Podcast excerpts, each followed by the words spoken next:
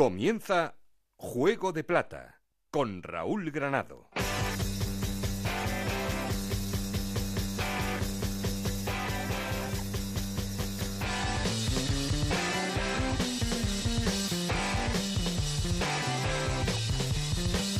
¿Qué tal? Muy buenas, bienvenidos a Juego de Plata, el podcast de Onda Cero en el que os contamos todo lo que pasa en la Liga Smart Bank.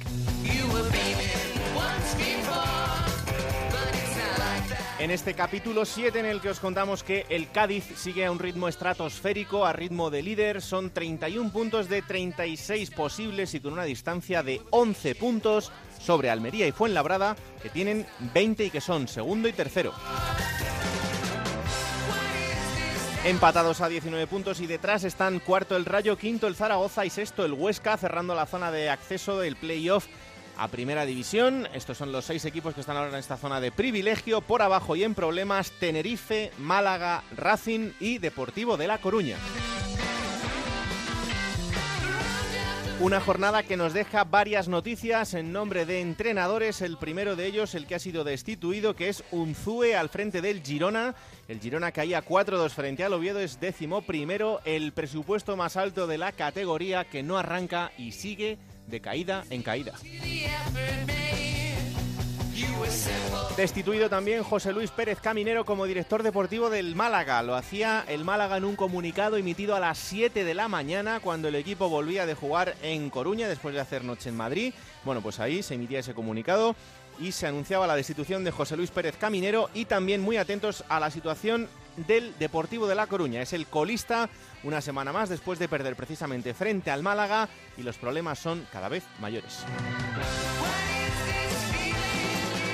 Como siempre queremos seguir en contacto con vosotros y para eso ya sabéis que tenemos un perfil de Twitter que es arroba juego de plata y un correo electrónico juego de plata ocr.gmail.com. Aquí conmigo está el auténtico cerebro de este programa, Alberto Fernández, con Ana Rodríguez en la producción, con Juanma Frasqueta los mandos técnicos, no estoy solo porque... Esto es Juego de Plata, el podcast de Onda Cero en el que te contamos todo lo que pasa en Segunda División.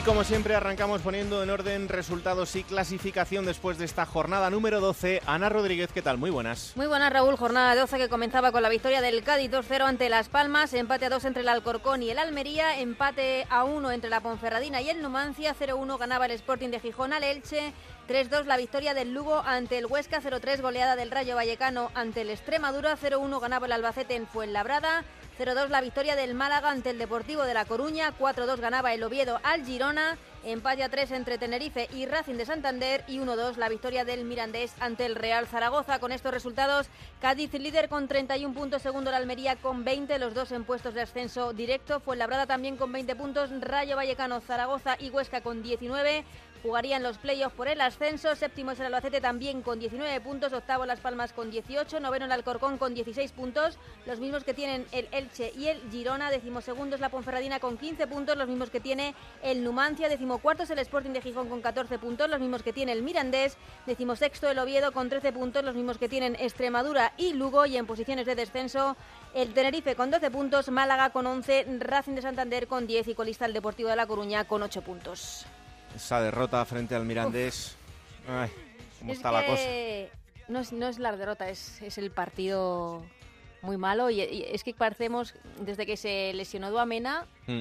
la enfermedad lo- que Sí. tenga Duamena, que estamos ahí esperando, es como que se ha diluido el azucarillo, el Zaragoza. Y, y- y no quiero ser agorera, pero los meses de octubre y noviembre son muy malos en este equipo normalmente. Nos Bueno. ilusionamos en agosto, septiembre, nos venimos abajo en Hay octubre que y confiar, noviembre. todavía es pronto, el equipo es quinto. Oye, ya, Ya. quisieran otros estar en la no, no, posición no, del si Zaragoza. es ¿eh? que la verdad es que luego digo, va, si está, es un punto de ascenso Claro. directo, pero uf, es verdad que agoreros somos, no, venga, Eh, hay vamos que a venirnos arriba, que venga, vamos a estar confiantes. Claro que sí.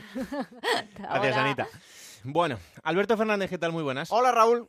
Bueno, has estado a gusto estas dos semanas, ¿no? Bueno, como capitán del barco, pudiendo hacer lo que me dé la gana. Hombre, pues por sí, favor. Pues claro sí, sí, pues ahí sí. a los mandos, a los Ahora mandos. otra vez aguantar al jefe. Claro, bueno, gracias eh, por el capote ahí estos Hombre. dos programas. No por nada, sino porque las labores en el transistor que hemos tenido, ya lo saben los oyentes, en Pamplona y en Sevilla, pues eh, no me han hecho posible el estar al frente del programa, pero para eso está el gran subdirector que al final es el que hace y deshace aquí. Claro Yo- que sí. Yo me pongo aquí un poco delante del micrófono, pero que no os hagáis lío, que aquí el que decide es él. Yo decido bastante poco. Y no bueno. hemos abandonado la información del Rayo Vallecano, ¿eh? Bueno, eso porque tuve que entrar ahí desde el AVE porque estaba la cosa ya que, que no se hablaba del rayo en el programa y no podía ser. Tenemos que hacer cositas del Rayo pronto. Claro, efectivamente, sí. Además, cosas interesantes. Sí, pero bueno, sí, sí, poco sí, a sí, poco.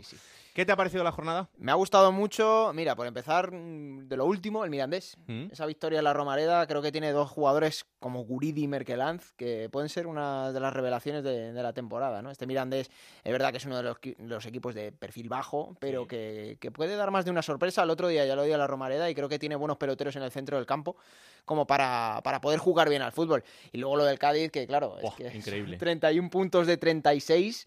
Eh, no sé, ¿le va a llegar el- la racha mala algún día al equipo de Cervera? Pues digo yo, pero no sabemos cuándo, claro. no, y luego, bueno, el, el Racing de Santander creo que se llevó un punto muy meritorio de- del campo del Tenerife.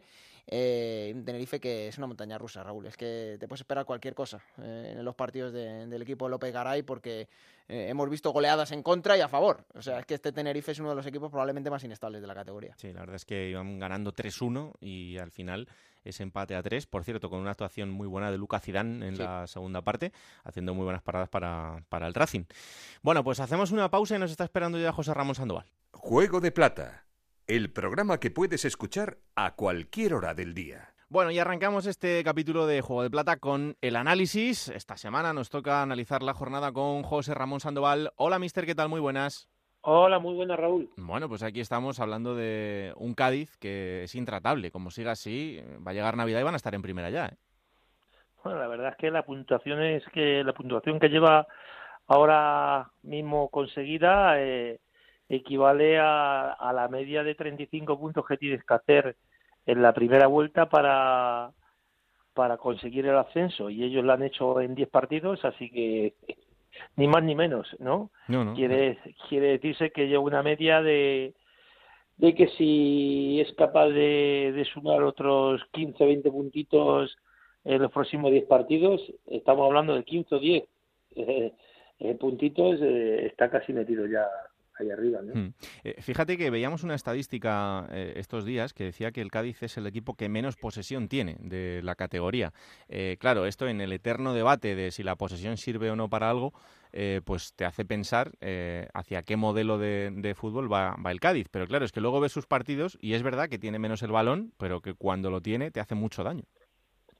La verdad es que es un equipo que, que se basa en las, transi- en las transiciones de tres ataque con mucha velocidad y está muy ordenado, te deja muy poquitos espacios para que le filtres algún balón y, y tú lo intentas, lo intentas y, y es lo que quiere, ¿no? Hace una tela de araña en el centro del campo, con la defensa, cuando filtras ese balón ya, porque ya estás totalmente cansado de, de mover el balón de un lado para otro, eh, te roban y salen a la contra, ¿no? Creo que, bueno, eh, lo bueno en esto es tener el equilibrio, ¿no? En goles encajados a goles medidos y, y yo creo que el Cádiz eh, lleva ya tres años al- a las puertas del ascenso y creo que el sistema de juego le tiene muy bien aprendido los jugadores, ¿no? Hmm. Eh, ¿Es el equipo en el que más estás notando el proyecto de un entrenador? Sí, claro, eh, sobre todo la confianza que le han dado durante cuatro años, ¿no?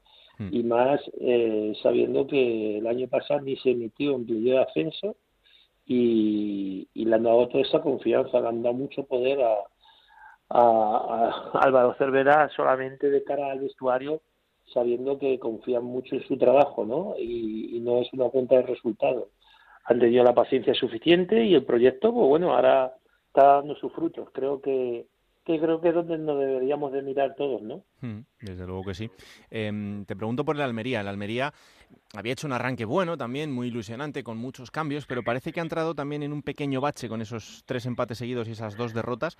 Em, esto puede ser también porque han llegado muchos jugadores nuevos y que a lo mejor todavía la adaptación a la categoría les va a costar un poquito.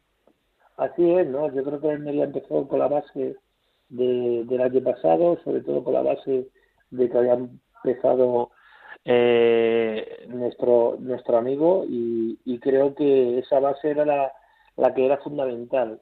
La llegada de tantos jugadores nuevos eh, es una adaptación que, que cuesta mucho, ¿no? Mm. Sobre todo cuando ya llevas unas jornadas y tienes que hacer intercambio y reparto de, de, minutos. Pero bueno, eh, era, de, era de esperar, ¿vale? Eh, no es lo mismo que el Cádiz y era de esperar. Ahora, pues bueno, está un poquito más equilibrado todo, y igual que Zaragoza, ¿no?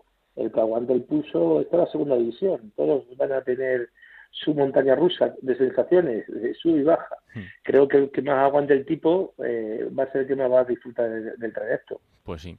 Eh, un equipo que conoces muy bien y un entrenador que además es amigo, el Rayo y Paco. Eh, había dudas en cuanto a los resultados porque estábamos viendo algo muy extraño en los equipos de Paco y es tanto empate. pero de repente este, este fin de semana una victoria clara, contundente, un 0-3, por fin un partido más o menos redondo. ¿Estás empezando a ver ya al Rayo de Paco reconocible? Bueno, yo es que el último partido eh, es un partido totalmente diferente a los demás, ¿no? Ha sido festivo, cosa que en otros partidos no lo, no lo ha sido, ¿no? Y ha jugado mucho al límite de, de, eso, ¿no? De jugar eh, el último minutos con el empate y así ha sido como ha conseguido los, eh, los empates, ¿no? Eh, ha ido ganando a la mínima y ha, y ha perdido posesión, que una de las cosas que, que Paco Gémez eh, brilla en, su juego, ¿no? Hmm. Al perder esa posesión, el jugador no está acostumbrado a, tener ese sistema de juego con Paco Geme y juega al filo de, la, del límite del empate como ha estado jugando este tiempo atrás. Han encajado bastantes goles de los que tenía que encajar, pero yo creo que este 0-3 eh, ha dado bastante fortaleza y sobre todo lo que yo siempre digo, ¿no? El ganar fuera de casa de la, con contundencia te da mucha seguridad y para mí Vallecas, para el equipo de Paco, va a ser un fortín. Eh, espero que se arregle toda la afición por el mm. cariño que tengo a este club y a su afición, porque creo que es fundamental. Han estado jugando en desventaja con los demás clubes, cada vez que han jugado en casa no han jugado con el aliento de su afición, que creo que para mí es el jugador número 12 y yo te lo digo por experiencia. Ascendimos el año que ascendimos conmigo eh, gracias a, ese calor y sobre todo a ese empuje de la afición, porque el jugador se siente más responsable y más identificado con, con el juego, ¿no?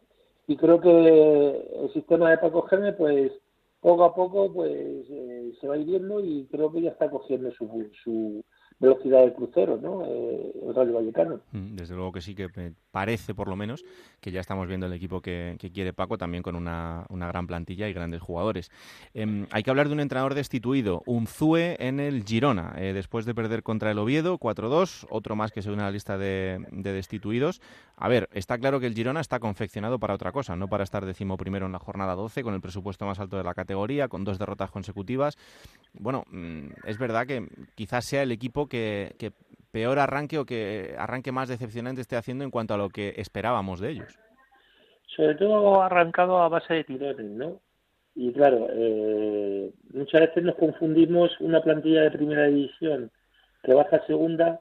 Los jugadores no te crees que se adaptan bien, ¿no? Yo he vivido momentos así y cuesta mentalizarlo, ¿no? Su cabeza está en que son jugadores de primera división y el fútbol de segunda división es totalmente diferente. Todo lo contrario a, los equipos que suben de una categoría, que suben con esa inercia, que suben con un proyecto y, un sistema de juego adaptado y son jugadores de segunda división y sin embargo sí que rinden en primera división. Hmm. Y a la vista está, eh, tenemos muchos ejemplos, ¿no? Como el año pasado el Fuenlabrada subir de segunda división B a segunda, a segunda división, el domingo estuve viéndolos y había dos jugadores nuevos nada más en el once titular de esa plantilla y, va segundo clasificado. Quiere decirse que, que bueno, esa adaptación a base de, imponer que ya tienen que ascender eh, como el Cádiz en la jornada 10, creo que esa paciencia ha podido más con, con el trabajo que realmente está haciendo en Sue. Además, yo conozco un es un entrenador que le gusta madurar muy bien los equipos y luego al final tiene sus resultados. Hmm. Pero eh, equipo que desciende de categoría y se ve en la mitad de la tabla, empieza a temblarle el pulso y y esto es la trituradora de entrenadores. Sí, sí. Así estamos. Luego le eh, vamos a estar en Girona para que nos cuenten un poquito más, pero le deseamos toda la suerte del mundo a Juan Carlos Unzue a partir de a partir de ahora. Eh, te pregunto por dos últimos equipos antes de despedirte en dinámicas diferentes. El Oviedo, fíjate que hace unas semanas estábamos hablando de una situación súper complicada. Bueno, pues eh, ha enganchado cinco partidos de, buenos resultados con Javi Rozada. El equipo ya está fuera. Es verdad que todavía le queda mucho, pero se le ve otro aire. Se ve un equipo con alma, ¿no? Yo creo que muchas veces nos fijamos mucho en el sistema de juego, cómo juega el equipo, pero la mentalidad del jugador tiene que ser alta, ¿no? La actitud. Hmm. Y yo creo que ahora se ve un equipo con, alma. El talento le siguen manteniendo los jugadores, ha sabido tocar con la tecla, ha sabido eh, tener a los jugadores con un sentido de pertenencia a ese club y creo que viniendo de categorías inferiores se ha adaptado muy bien y, y la verdad que ha habido partidos que incluso ha, podido obtener mejores resultados. Sí que es verdad que tenemos que al Oviedo con el killer de la categoría, ¿no? Con Tuño, que, que quieras o no, eh, eso es increíble. Eso es un premio de cara a un equipo que estaba abajo, ¿no? Hmm. Pero lo que más me gusta es eh, cómo ha remontado la situación del juego, ¿no? Ahora él, son ellos los que mandan un poquito en el partido, ¿no? Antes iban más bien eh, por detrás de, del sistema de juego, sobre todo de, la posesión, y se está viendo un, un Oviedo con muchas llegadas al área, eh, con bastantes ocasiones de gol, y, creo que, bueno, eh, se va a ver un Oviedo diferente. Pues sí. Eh, la verdad es que en estos cinco partidos estamos viendo un equipo cambiado y ojalá que, oye, que poco a poco pues sigan ascendiendo en, la clasificación, aunque como decimos todavía están muy cerquita de esos puestos y, tienen trabajo por hacer. Em, la última, el Depor, la situación del Depor. Desde la visión del entrenador, em, ¿Qué crees que, se hace en estos casos? Eh, ¿Cómo llegas al vestuario e intentas eh, levantarles de una situación tan complicada? Un equipo que, que, bueno, que aunque ha tenido también muchos cambios y le han quitado jugadores importantes en este mercado, pero que desde luego no estarían pensando en, ni mucho menos, tener que luchar por no descender y por ser colista. Sí, pero las jornadas pasan y ya han cambiado de entrenador y las piernas no van. Eh, yo muchas veces pienso que también eh, lo, lo fisiológico, lo táctico, eh, tiene que dar paso cuando no funciona a, lo mental. Y yo creo que el otro día se me vino la, se, me cayó el alma cuando escuché las declaraciones de, del capitán, por ejemplo, después del partido, eh, con los brazos abajo, diciendo que sí, que lo tienen que sacar, pero que no sabe lo que los pasa, que, que siempre pasa algo dentro de un partido de fútbol, una desgracia, y que pierden el partido y que, y que tienen que sacar adelante, pero se debería eh, como diciendo que, lo están intentando todo, pero que no, no lo da para más, ¿no? Entonces, pues bueno, yo creo que más bien este equipo tiene que ayudarle todo el mundo, desde arriba hasta la afición, y si ya han tomado la decisión de cambiar de entrenador, tienen que ir a muerte con la decisión del entrenador y sobre todo darle confianza, porque creo que ahora mismo David lo que necesita es un buen resultado para salir de ahí como lo ha hecho el Málaga, ¿no? Creo que con un buen resultado al final creo que se ven las cosas de otra manera. Pues sí. Vamos a ver si son capaces, porque desde luego que es uno de los equipos históricos de nuestra liga y está metido en un buen, buen lío ya con 12 jornadas, 8 puntos, ahora mismo ya a 5 de la zona de salvación que marca, que marca el Lugo. Así que a ver si poco a poco empieza a remontar el vuelo. Bueno, mister, pues eh, hasta aquí el análisis, que disfrutes de la semana y sobre todo del fin de semana de fútbol y seguimos analizando, ¿vale? Pues muchas gracias Raúl y nada, Juegos de Plata a tope. Claro que sí, un abrazo. Venga, un abrazo.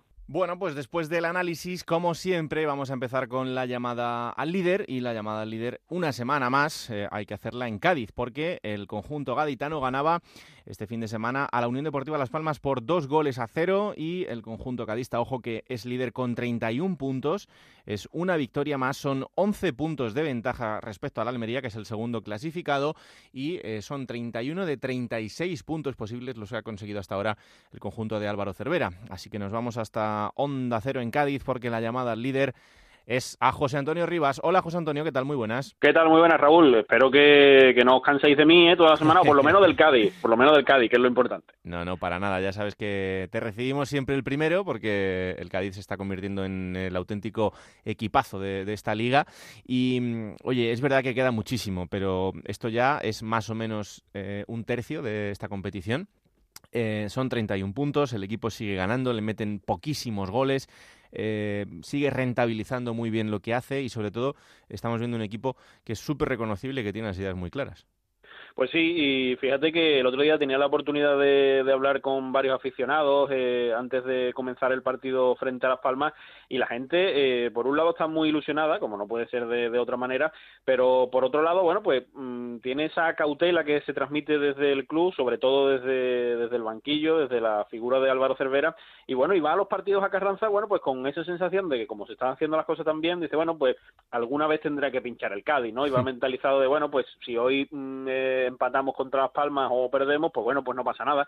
Y pero es verdad que, que nunca llega, no llega esa, ese pinchazo, esa, esa derrota y el Cádiz sigue ganando, eh, de nuevo son cinco victorias consecutivas, ha habido dos rachas ya de, de cinco victorias consecutivas, las cinco del, principio y esta segunda y con ese mini bache que tuvo ahí con la derrota en Alcorcón y con el empate en casa frente al Depor, pero lo demás, bueno, pues son eh, partidos totalmente inmaculados y además que bueno, eh, un Cádiz totalmente reconocible el otro día frente a Las Palmas, pues otra vez más de lo mismo, el rival con más del 70% de la posesión. Hmm. Eh, el Cádiz, te iba a decir, pues, porque eso es curioso, ¿no? Es el, equipo que menos posesión tiene de la, de la competición, además con bastante diferencia eh, con respecto al, al resto.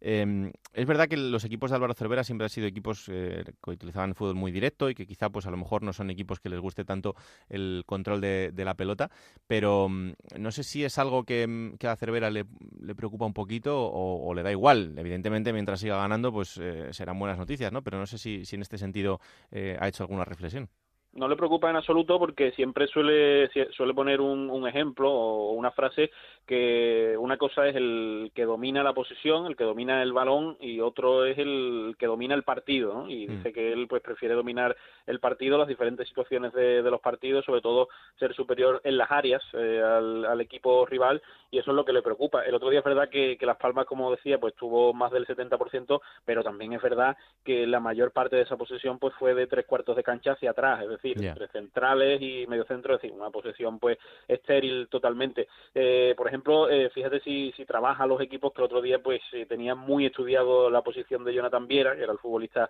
más a seguir, más destacado, y decía que había visto muchos vídeos, todos los vídeos de, de, Las Palmas como visitante este año, y que sabía dónde no quería que recibiera Jonathan Viera, que es un poco pues ahí en el, en el carril del 10, ¿no? en la zona de la media punta volcado un poquito hacia la izquierda, y, es verdad que, que, el futbolista canario cada vez que recibía tenía que venir pues casi detrás de los mediocentros de, del Cádiz, porque en esa opción donde donde es peligroso no se le dejaba. Hmm. Eh, a Cervera, a tu pregunta, bueno, pues no le preocupa absolutamente nada, eh, él trabaja los partidos de, de, otra manera y ya te digo, prefiere ser, eh, ser fuerte en las áreas y tener un, un equipo muy vertical, muy directo que es lo que está logrando este año. Es verdad que con una plantilla que tiene un poquito más de fondo de armario que en otros años y eso se está notando porque sobre todo eh, los cambios el otro día, pues eh, los que salen son Nano Mesa, Iván Alejo, futbolistas que están cedidos por equipos de primera división y que hombre, pues eso es un, es un plus que le da al equipo. ¿no?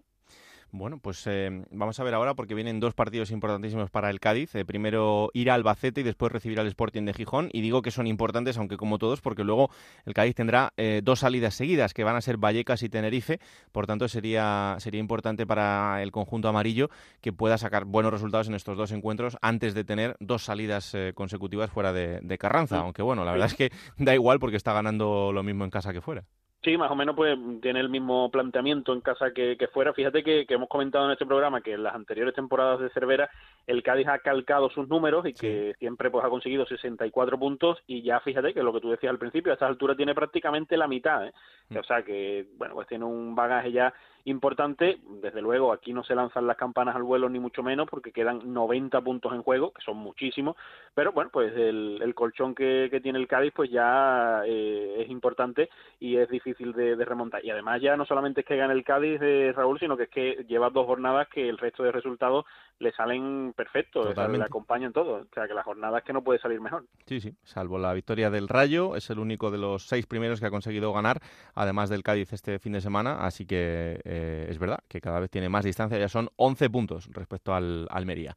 Pues nada, la semana que viene volvemos a hablar, ¿eh? que de momento tienes eh, distancia como para que por lo menos en mes y medio estés abriendo el programa, así que estaremos por aquí. Aprovechala. Un abrazo. Venga, un abrazo. Bueno, pues así está el conjunto andaluz y de un andaluz a otro porque el segundo, como os decía, es el Almería. El Almería que este fin de semana empataba dos con el Alcorcón en Santo Domingo, son tres empates consecutivos y anteriormente dos derrotas, así que parece que se ha instalado un poquito en la irregularidad el Almería y por eso hay que saber qué le pasa al conjunto de Pedro Emanuel. Onda cero en Almería, Juan Antonio Manzano, ¿qué tal? Muy buenas. ¿Qué tal, Raúl? Muy buenas. Bueno, parece que el equipo se ha instalado un poco en, la irregularidad, no por los resultados, porque eh, en eso sí que es regular, en empatar, que lleva tres seguidos, pero sí en, cuanto al, juego que estábamos viendo un poco en el equipo, eh, no sé, yo creo que ha entrado en una fase un poco más complicada, porque lo anterior a estas tres eh, empates eran dos derrotas.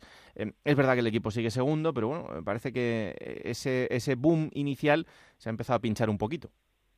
Sí, además este fin de semana que se cumplía la jornada número 12, eh, bueno, pues sirve perfectamente para separar media docena inicial de partidos con grandes resultados, marcando además esa condición de invicto hasta que llegó el partido del Cádiz en la jornada 7 y de ahí hasta acá, siete, seis semanas sin conseguir la, victoria, aunque es cierto que se, depende de cómo uno quiera poner o dónde quiera poner uno la marca, ¿no? Pero es cierto que, que eh, son eh, tres encuentros consecutivos sin, sin, perder, pero también es cierto que son seis jornadas consecutivas sin ganar, ¿no? Por tanto, son eh, cuatro puntos sumando estos tres empates más el del Rayo Vallecano, pues para, para una cifra total que, que hace que la Almería Curiosamente, la categoría esta semana es que además, fíjate porque ha cambiado todo, la, bueno, todo no, pero mucho de la sensación, gran parte de la sensación del aficionado el sábado era de, de frustración, de impotencia por ver cómo el partido. Por el resto, ¿no? por, el resto Claro, claro, ¿no? Porque, porque eh, eh bueno, 1-0 se pone el Alcorcón, consigues empatar, le das la vuelta, te colocas 1-2, te expulsan un futbolista, aguantas hasta el último minuto y llega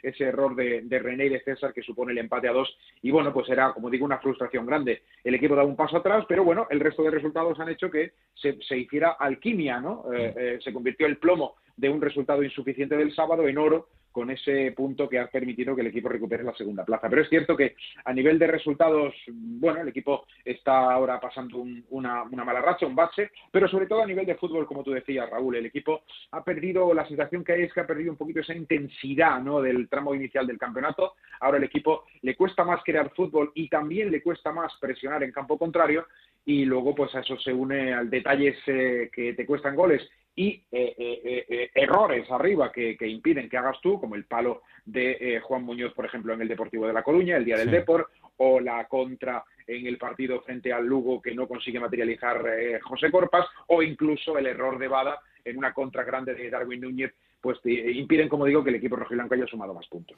Em, más allá del el bajón propio del equipo, que también es, completamente lógico, los equipos van pasando por rachas durante la temporada, ¿puede ser también que eh, los rivales estén aprendiendo ya cómo jugarle a esta Almería?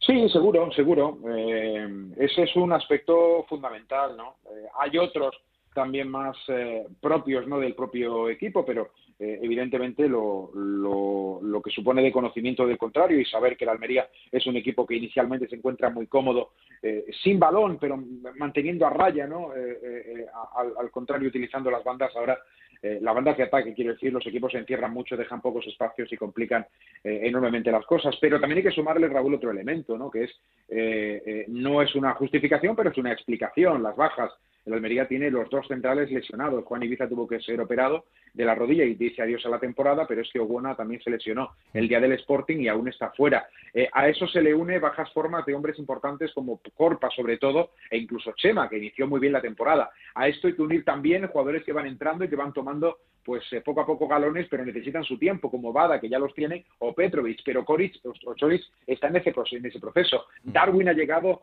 de la selección con, con esa eh, inercia positiva que demostró en la segunda parte de Alcorcón, pero necesita tiempo. O incluso Apia, un chico sub-19 de la selección inglesa, que tiene que darse cuenta que las cosas que le funcionan con los juveniles no le funcionan en el senior. Y eso pues también es un proceso de aprendizaje. Oye, ¿a Secu qué le pasa? Porque desde esos dos eh, goles frente al Girona hace prácticamente un mes, eh, la verdad es que lleva cinco partidos en los que, los que no ha marcado.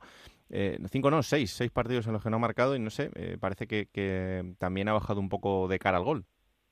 Sí, y además, curiosamente, fíjate que esta ha sido la primera jornada que no ha ido convocado. Mm. Eh, su puesto lo ha ocupado Darwin Núñez, que como te digo, volvía de Uruguay y, además lo hizo bien el rato que jugó.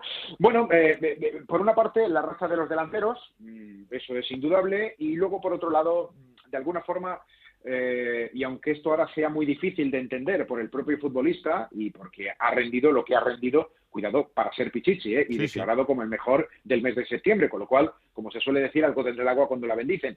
Pero es verdad que en el plan de este Almería, con Darwin, Juan eh, Muñoz y Seku Gasama, ese es justamente el ranking y el rol de prioridades o de importancia dentro del equipo, ¿no? Él era el, tercer delantero que por circunstancias aprovechó, supo aprovechar, pero también es verdad que se le ha visto, pues, bueno, madurez con respecto al año pasado, pero alguna carencia de cara a finalizar ocasiones. Y de hecho, la más clara, o las dos más claras, fueron las de eh, la semana del Lugo hace, hace semana y media prácticamente, la última jornada en casa, cuando tuvo dos clarísimas y una no llegó a rematar por falta probablemente de, de, ímpetu hmm. y otra por exceso de ímpetu, en lugar de rematar, despejó y se convirtió casi en un defensa más que en un atacante.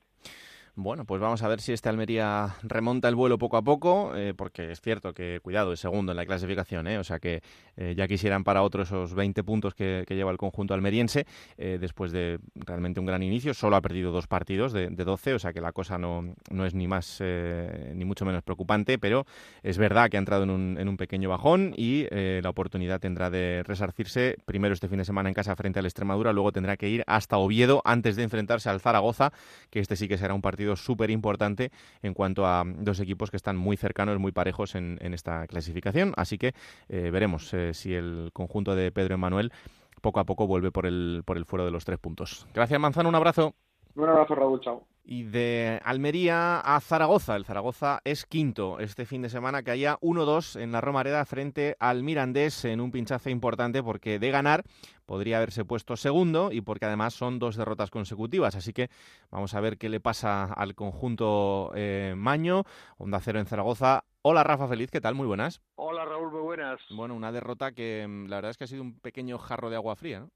Sí, sí, un, jarro de agua fría bastante, bastante grande. Desde hace ya varias semanas el Real Zaragoza no está jugando bien, a pesar de que se ganó en Soria el anterior fin de semana, pero el Zaragoza no acababa de jugar bien. Estaba la gente bastante preocupada. El propio Víctor Fernández ha reconocido que muchos de sus jugadores se le han caído de los esquemas en los que estaba metido el equipo. El, el problema de Duamena ha, ha, sido muy hondo para los jugadores y poco a poco algunos futbolistas que estaban en un buen momento estaban yendo para arriba, pero de repente se han parado.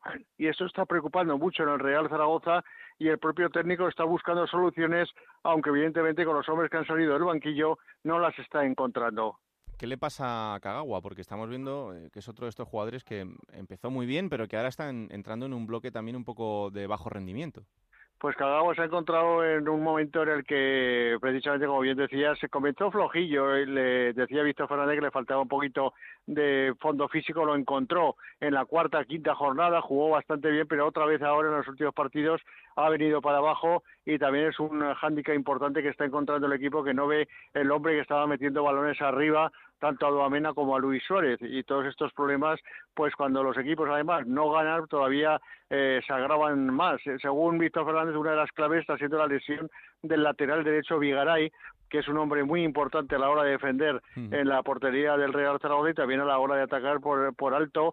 Va muy bien y los problemas lo están teniendo muchos a balón parado, en, sobre todo en las últimas jornadas. Mm, eh, por buscar la, parte positiva del, otro día, ese gol de Soro, bueno, eh, la verdad es que el, remate es eh, bastante bonito, un remate de cabeza, y buscar un poco la parte positiva de todo esto, ¿no? Pues sí, la verdad que sí, el jugador cedido por el Real Madrid, que tampoco estaba siendo titular, porque según Víctor le faltaba fondo, le faltaba ese punch que busca él en los jugadores, pero parece que en las últimas jornadas ya poco a poco va entrenando mejor con el resto de sus compañeros y le dio la oportunidad este fin de semana, la aprovechó con ese gol y tuvo un par de ocasiones más y fue quizás de lo poco destacado que tuvo el equipo a lo largo del, del encuentro ante el Mirandés. ¿Qué tal la Romareda? ¿Qué tal la gente? Pues la gente, la verdad que ha cambiado mucho la Romareda, ¿no? La Romareda no es aquella que pitaba absolutamente todo, sino que hoy día aguanta y aguanta y aguanta hasta que al final pueda que rompa, ¿no? Pero en este momento la afición está contenta con el equipo a pesar de no conseguir los resultados que le hubiera gustado al, equipo, pero poco a poco esperan que se vaya para arriba. Ayer otra vez, o sea, el domingo, perdón, otra vez una grandísima entrada en la Romareda, lejos del anterior, que se agotó todas las entradas, pero sí que es verdad que 20, más de 25.000 aficionados se dieron cita en la Romareda el, do, el, domingo para ver la derrota que yo ya vuelvo a decir que nadie la esperaba hmm. ante el Mirandés y que incluso fue corta porque el Mirandés hizo un partidazo y, y, en la primera parte incluso pudo golear al Real Zaragoza y irse al descanso con un 0-3-0-4 en el marcador. Bueno, pues vamos a ver eh, qué tal va el Zaragoza en las próximas semanas, porque lo siguiente será ir al Molinón. Y ojo, después el Zaragoza se enfrenta a la Unión Deportiva Las Palmas en la Romareda, tiene que ir a Almería, recibe al Albacete y tendrá que venir hasta Vallecas, o sea que las próximas jornadas eh, van a ser sí, interesantes. Sí. Ahora es cuando el, el, calendario se le pone complicado al Zaragoza, precisamente, por eso no ha gustado estas últimas derrotas, porque claro, eh, la gente está preocupada de ver que ahora sí que va a ser cuando hay que dar, llega la hora de la verdad ante equipos muy fuertes de la competición y que le van a crear muchos problemas y los mismos que le han creado los equipos eh, de abajo. Menos mal que las derrotas y los problemas no vienen solos. Cuando ves a tu vecino, que la Sociedad Deportiva Huesca, que tampoco arranca como se esperaba de ellos y ha habido esta semana ya muchísimas críticas, críticas a Mitchell por el planteamiento del partido y porque los partidos no los acaba de sacar adelante cuando tiene una plantilla fenomenal. Bueno, pues vamos a ver si hay un poquito de templanza con Mitchell, hombre, que seguro que ese equipo remonta el vuelo porque es un, un buen entrenador y además una buena plantilla, como dice Rafa. Lo contamos. Un abrazo fuerte, Rafa. Un abrazo, Raúl. Bueno, pues así están las cosas en Zaragoza y otro equipo que ha sumado dos derrotas consecutivas y que eso ha sido eh, la gota que ha colmado el vaso de la paciencia es el Girona. El Girona caía este fin de semana 4-2 frente al Oviedo y como os comentábamos en este arranque del programa, esto ha terminado con la destitución de Unzue como entrenador del conjunto Giruni. Onda Cero en Girona, Dani Robert, ¿qué tal? Muy buenas. ¿Qué tal, Raúl? Bueno, no sé si mm, era esperado o no. Eh, lo cierto es que el equipo ha entrado en una dinámica preocupante. Sí, bueno, yo la verdad es que no me lo esperaba, visto lo visto de, del año pasado, ¿no? Donde se aguantó hasta, hasta el final a Eusebio con una segunda vuelta horrorosa. Claro, el miedo a no repetir los errores de, de la temporada pasada, pues creo que ha empezado para, para tomar esa decisión, decisión que bueno, eh, sí que mucha gente en principio también se la esperaba, pero quizá después del domingo, ¿no? Del, partido contra el Alcorcón. Además, tampoco hay un sustituto fijo porque se ha puesto como medida poner al tercer entrenador, a Juan Carlos Moreno, de la confianza de Quique Cárcel, junto con el mismo cuerpo técnico que tenía un Tuer, con Chicho, con Iñaki Codiñac y también con Omar Arrak. Y esto evidentemente me imagino que de forma interina, ¿no? Mientras se busca un entrenador. Sí, bueno, se habla mucho de, de Francisco, que parece, ¿no? Que al final no, no irá al Leganés. Hmm es el preferido de Quique Cárcel. Eh, Abelardo parece la opción imposible, ¿no? Por, porque es la, la que saldría más cara. O luego eh, otra opción sería, pues, eh, a lo Zugrana, ¿no? Con, con Oscar García, Gerard López. Veremos, pero bueno, siempre, ya desde este verano, ¿eh? el preferido de Quique Cárcel era Francisco, así que veremos cómo termina, si se ponen de acuerdo o no, pero sí que Juan Carlos Moreno es una, una opción, eh, nada, en principio, vamos, a menos que no gane 10 a 0 al Alcorcón y se lo tengan que quedar sí o sí, que no creo que pase, es, es solo para este domingo. Hmm, eh, ¿Tú crees, Dani, que el problema del Girona es un problema de entrenador? Hombre, sí, porque fíjate, eh, quien tiene grandes jugadores y, y, hace que no rindan a su máximo nivel, pues es que no le saca partido, ¿no? Porque fíjate, eh, Borja García y Stuani diría que son los dos únicos que se salvan, sobre todo Stuani, que sigue siendo el mismo de la temporada pasada, pero jugadores como Gallar, por ejemplo, Samu Saiz, nadie entiende por qué Samu Saiz no jugaba. Eh, decían, bueno, le preguntamos a Unzue, decía que, bueno, que se tenía que adaptar, alguien decía que estaba un poco pasado de peso, pero siempre que salía era el mejor y revolucionaba el partido, entonces no nadie lo entiende. O por ejemplo Juanpe, eh, que bueno, en primera fue un central espectacular, sobre todo el primer año con Machín, hmm. y se hablaba de lo que lo quería el Sevilla y tal, y este año, pues fíjate, un coladero increíble atrás, así que jugadores que yo creo que en primera rendían muy bien y en segunda tendrían que rendir el doble de bien, no les ha sacado partido, así que bueno, en parte sí que creo que es eh, gracias al entrenador, vamos. Bueno, pues vamos a ver eh, en los próximos días eh, cuál es el rumbo que toma el Girona en cuanto a su banquillo. Como decía Dani, lo siguiente va a ser recibir al Alcorcón en Montilivi, así que esa será la, primera opción de empezar a remontar el vuelo para un equipo que, recordemos, es el presupuesto más alto de la categoría y que ahora mismo ocupa la décimo primera posición con 16 puntos. Eso sí, a tres de la zona del playoff, o sea que no son muchos puntos de diferencia, pero sí es verdad que ahora mismo el Girona pues no es ese equipo apisonadora que pensábamos todos que iba a ser más o menos desde, desde el principio. Pero en fin, esta es la situación que hay. Lo iremos contando. Gracias, Dani. Un abrazo, Raúl. Bueno, pues vamos a un sitio donde sí que ha vuelto la sonrisa de momento, que es a Gijón, porque el Sporting parece que aparta un poco los fantasmas después de ganarle este fin de semana 0-1 al Elche. Eh, está ahora mismo en la decimocuarta posición y eh, bueno, pues se acerca cada vez más a los puestos de arriba en la tabla. Ahora mismo solo a cinco puntos del playoff. Vamos a ver si ha cambiado un poco el aire para el conjunto de José Alberto y sobre todo también si el técnico consigue mm, eh, aguantar todavía un poquito más o cambiar un poco el el rumbo de, este, de este conjunto en los próximos partidos que va a tener a partir de ahora y con eh, lo que ha pasado este fin de semana. Onda Cero en Gijón, Juan Gancedo, ¿qué tal? Muy buenas. Hola Raúl, ¿qué tal? Muy buenas. Em, ¿Victoria para apartar fantasmas de momento? Sí, hombre, evidentemente, después de ganar no puedes pensar en, tomar ninguna decisión traumática, eh, eso es evidente, se jugaba el puesto José Alberto en Elche, más que por la derrota en sí, por otra mala imagen que yo creo que lo hubiera condenado, pero vamos, no es que el equipo haya jugado muy brillante, pero estuvo efectivo, ganó y ahora mismo, claro, sumando de tres en tres va a tener todo el crédito del mundo. El problema es que, lo pueda seguir haciendo en las próximas jornadas, mm. que no va a ser fácil, los rivales son complicados. Sí, sobre todo por eso, ¿no? Porque es eh, lo siguiente es recibir al Zaragoza y ir a Carranza a enfrentarse con el Cádiz.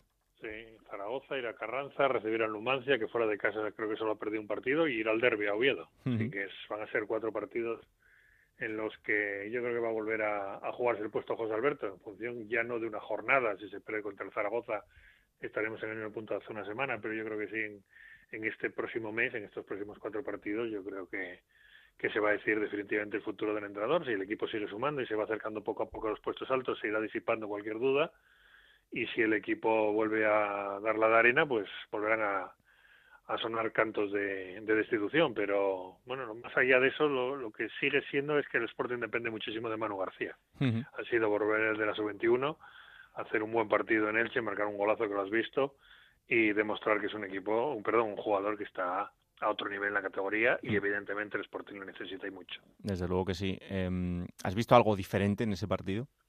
En este último no, pues quizás que ha habido un equipo más solidario, que los jugadores han estado más juntos, sí parece que el vestuario está como el míster, lo están demostrando en esta ocasión, sí lo demostraron en el campo, que era lo que se decía en los anteriores partidos, en, sala, de mixta decían que estaban con el entrenador y que no querían que se fuera, y parecía la típica excusa de futbolista que qué va a decir cuando le preguntan, porque en el campo hacían lo contrario, esta vez sí, esta vez la verdad es que si de verdad tenían un último de José Alberto, demostraron en el campo que no que no quieren que se vaya porque no estuvieron brillantes, pero sí, sí se vio un equipo intenso, que apretaba, que quería, que sabía sufrir y eso eso sí que ha sido diferente, pero poco más allá de eso, pues lo de Manu García, algún que otro destello, y bueno, la irrupción ahora de Ismacerro, que llevaba casi un año lesionado y que ha sido titular y que ha aportado cierta frescura, y poco más, no, no, no, no se ven grandes cambios, tampoco se veían grandes cambios antes para peor.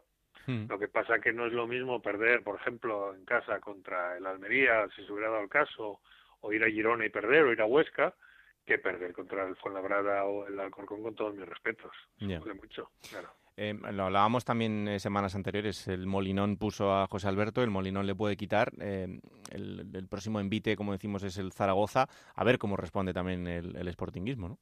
Sí, bueno, pero viniendo de una victoria se ve todo diferente. Yo creo que la gente va a estar mucho más contenta y va a ir al fútbol con otra ilusión. esto cambia del día a la noche en cuestión de semanas y viniendo de ganar, pues no creo yo que haya un ambiente tenso el próximo domingo ante Zaragoza. Otra cosa es que quemen una traca como la del otro día ante Alcorcón, es que fueron 2-3 al descanso y pueden haber sido 0-5. Si hacen un partido normal, aunque el equipo no gane o el equipo esté peleando la victoria hasta el final, no va a ser lo mismo.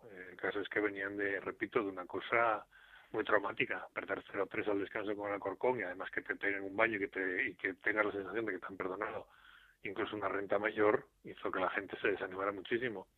Pero claro, ahora se ha ganado en Elche y viene el Zaragoza, que tampoco es que venga muy allá en las últimas jornadas, y se le gana, se va al campo del Cádiz el líder con nada que perder y mucho que ganar y luego llega el derby y todo lo tapa, pues yo creo que sí va a tener un margen de tres o cuatro semanas más seguro José Alberto y vamos a ver si el equipo es capaz de dar un poquito más. En esta ocasión sí hemos visto, como entonces me preguntabas, un doble pivote defensivo con Cristian Salvador y Javi Fuego, ha sido lo más novedoso que ha puesto hasta ahora José Alberto.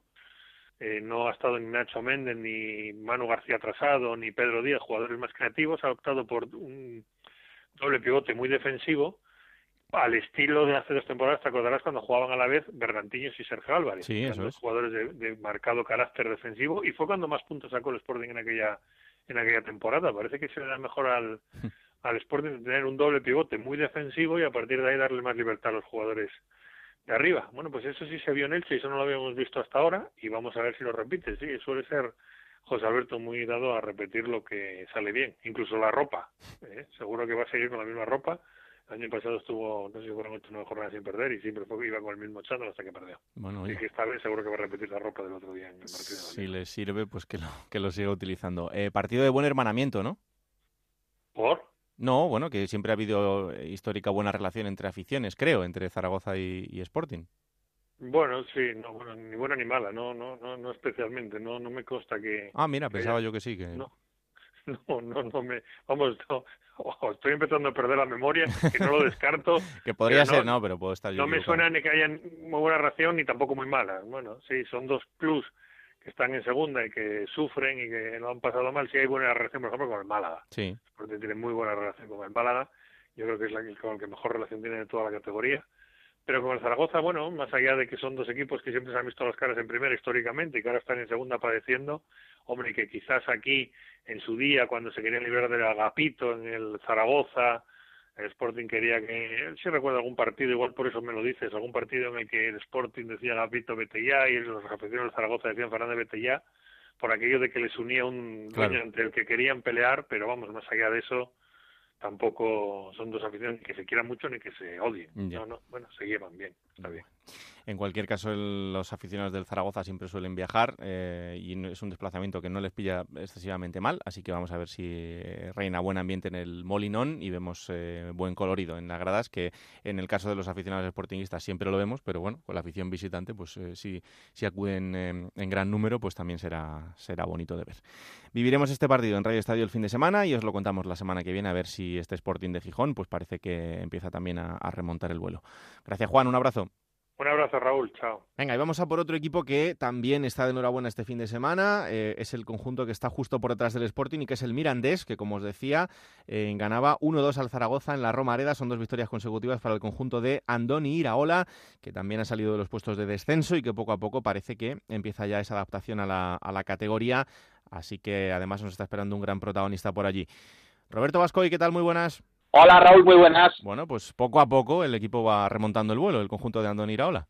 Sí, dos victorias consecutivas contra dos equipos que estaban en zona de playoff. De hecho, el Zaragoza este domingo si ganaba eh, se metía en puestos de ascenso directo y sobre todo Raúl destacar el juego que ha hecho el equipo. ¿eh? La primera parte en la Romareda fue excelsa, hicieron 45 minutos extraordinarios. En la segunda el equipo también estuvo bien, pero es verdad que sobre todo esa primera parte lo destacaban incluso los aficionados del Zaragoza. Ha sido de lo mejor que hemos visto, seguramente la mejor primera parte del equipo burgalés y también realizaron un buen partido contra el Fuenlabrada verdad que el equipo estaba jugando muy bien, pero los resultados no acababan de llegar, se escaparon puntos al final contra el Alcorcón, contra el Deportivo de La Coruña, no se acababan de amarrar los partidos donde el equipo era superior al rival y en estas dos últimas jornadas la verdad es que ha llegado el justo premio para el equipo entrenado por Andoni Iraola.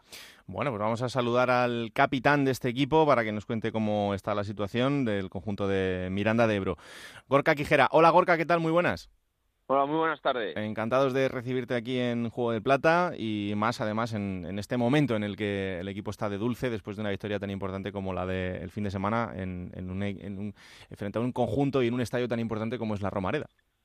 Sí, la verdad que eh, de ánimos ahora mismo estamos, estamos por las nubes, ¿no? Eh, sabíamos que la Romareda era un campo dificilísimo y yo creo que eh, sacamos un resultado buenísimo, ganamos y además eh, lo que habéis comentado, ¿no? Eh, haciendo un partido, haciendo un partido muy bueno y siendo, yo creo, en mi opinión.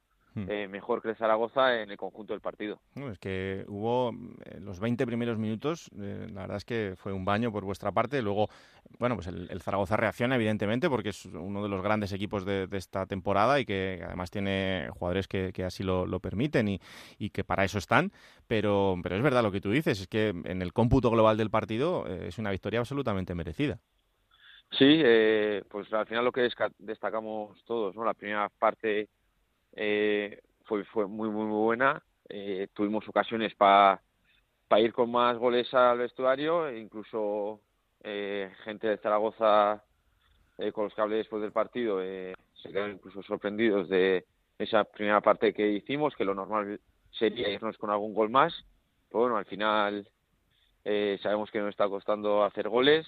Tuvimos esa suerte de en la segunda parte hacer ese segundo y a eso te da muchísima tranquilidad, ¿no? Al final tienes la ventaja de dos y aunque nos metieran uno, pues eh, supimos sufrir. Yo creo que mejoramos en cosas que en jornadas anteriores hemos hemos fallado, como eh, las jugadas de estrategia defensivas, no no conceder prácticamente nada y al final, pues esas pequeñas mejorías que en las primeras jornadas no, no teníamos, pues nos están dando las victorias y nos están dando el sumar de tres en tres. Hmm, está claro. Oye, eh, Gorka, ¿y al futbolista le siguen impresionando eh, estadios como la Romareda, estadios que, que aprietan tanto o no? Pues al final nosotros somos un equipo que tampoco tenemos muchísima experiencia en, en segunda, hay mucha gente que está debutando este año y por supuesto que, que impresiona, ¿no? Al final hay mucha gente que la- el ambiente más parecido que ha podido vivir a lo que es jugar en en la Romareda, en, en Riazor, en Vallecas, es un playoff de, de segunda B a segunda división y la verdad que a muchos, pues al final eh, sí te impresiona, pero sobre todo cuando llegas, ¿no? Cuando llegas, ves el estadio, eh, además siempre que llegas, eh, pues al final cuando vas a Riazor, eh, hablas de, del Super del Super Depor de aquella Champions, cuando vas a Zaragoza hablas de que eh, tiene unas cuantas copas del Rey, pero bueno, eh, sí es verdad que en esos campos que, que se supone que tiene más posibilidad de, de eh, acojonarte un poco por el escenario que es, estamos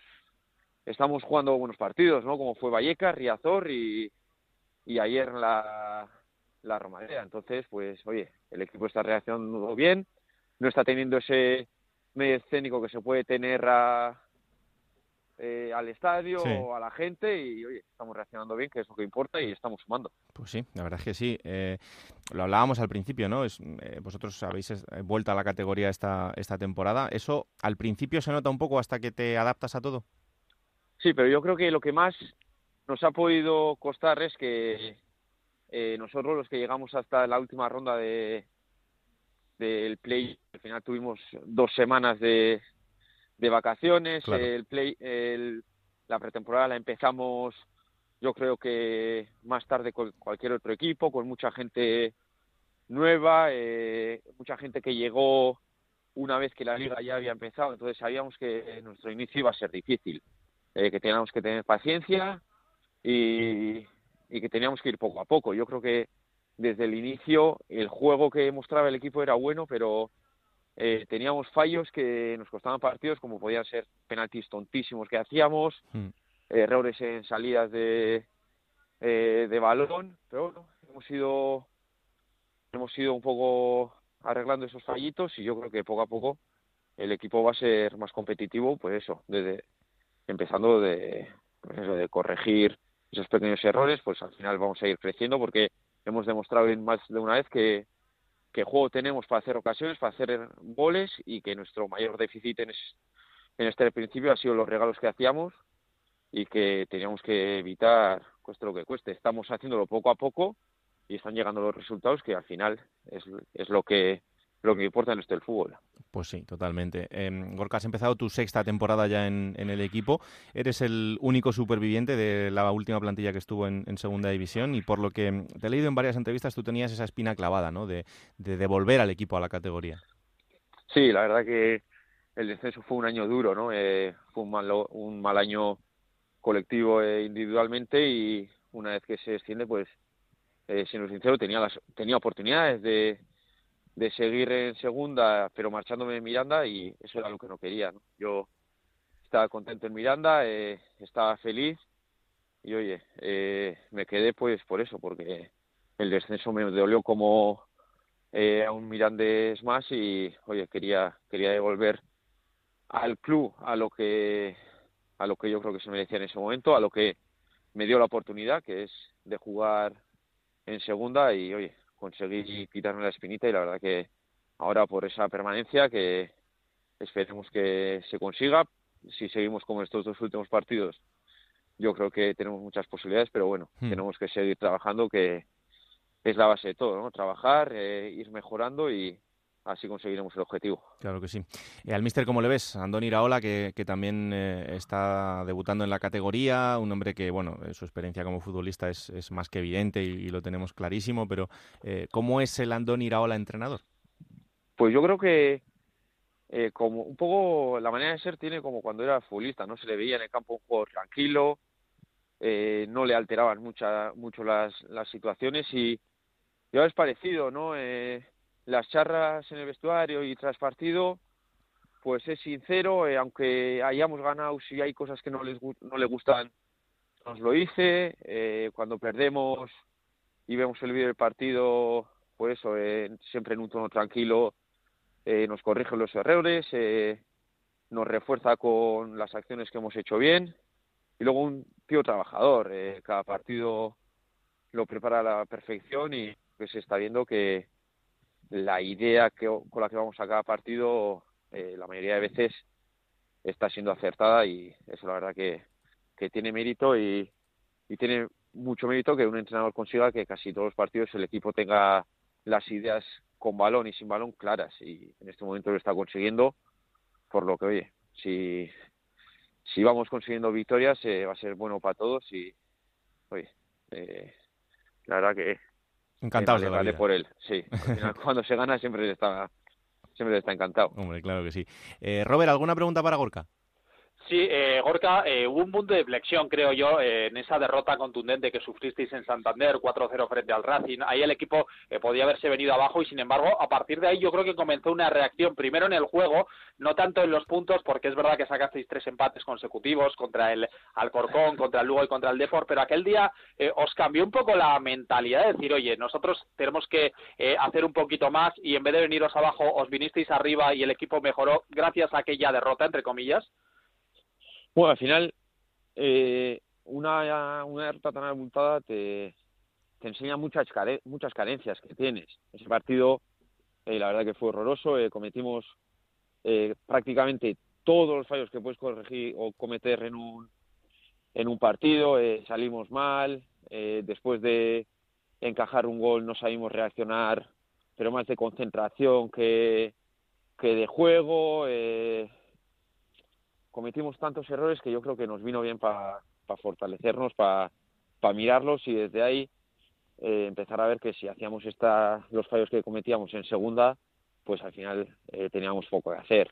Si es verdad que eh, después de ese partido eh, hubo una mejora, eh, pudo haber algún partido que, que no hemos estado eh, a tan buen nivel, pero yo creo que en la mayoría de los partidos la gente que nos ve pues está saliendo está saliendo contenta, está diciendo que el juego es bueno y por esa línea tenemos que tenemos que seguir, ¿no? Está claro que al final quedan todavía treinta y pico jornadas, eh,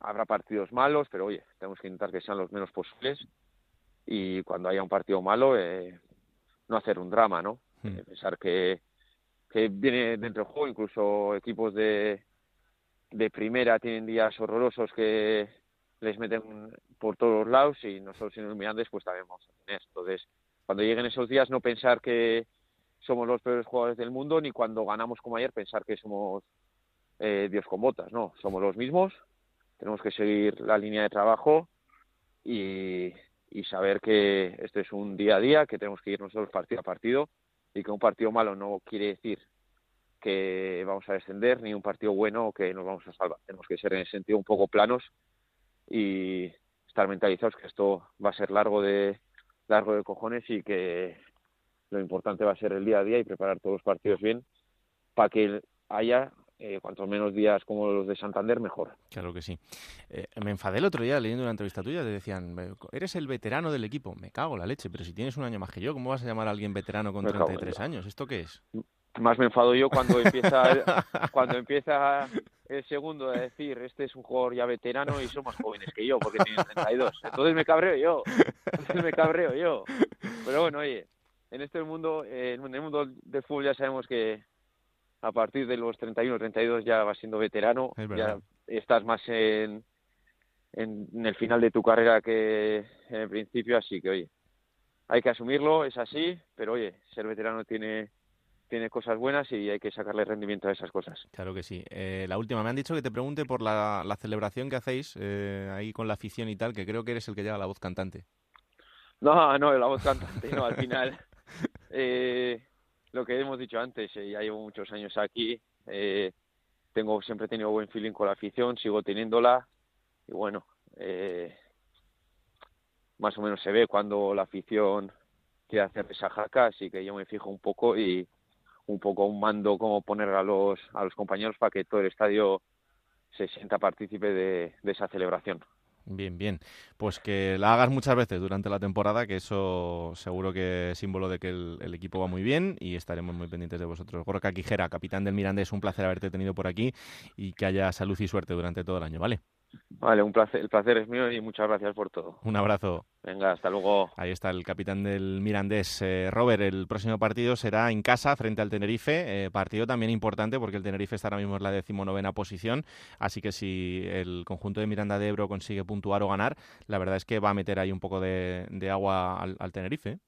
Sí, en duelo de rivales directos, ¿no? En esa lucha por la permanencia va a ser un partido importante para tratar eh, los rojillos de sumar su tercer triunfo consecutivo y además es que el calendario, en principio, luego veremos sobre la marcha, pero eh, parece benévolo teniendo en cuenta que tres de los cuatro próximos encuentros van a ser en Andúba, dos eh, seguidos contra Tenerife y otro rival directo como el Extremadura, después jugarán en el Martínez Valero frente al Elche y después nuevamente en Andúba frente a Las Palmas y los de Iraola que quieren seguir con esta buena racha. Les ha costado sumar victorias pero a partir de ahora parece que están eh, por la buena línea, sobre todo en el juego, insisto Raúl, eh, porque la verdad es que es un mm. equipo que juega francamente bien al fútbol, pero su déficit está atrás con esos 20 goles encajados, todavía no han dejado la puerta a cero en ninguna de las 12 jornadas y es donde están teniendo ese, ese lastre que les está penando en la clasificación.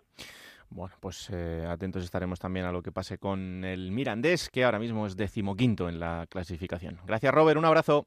Un abrazo, Raúl. Bueno, pues así está el Mirandés y después de esa conversación con el capitán, con Gorka Quijera, que espero que hayáis disfrutado, porque la verdad que mm, ya habéis visto que repasa y muy bien la actualidad del conjunto de Miranda de Ebro. Bueno, vamos hasta Oviedo. El Oviedo también está respondiendo. El conjunto de Javi Rozada es decimosexto en la clasificación. Le ganaba 4-2 al Girona este fin de semana. También ha salido de los puestos de descenso.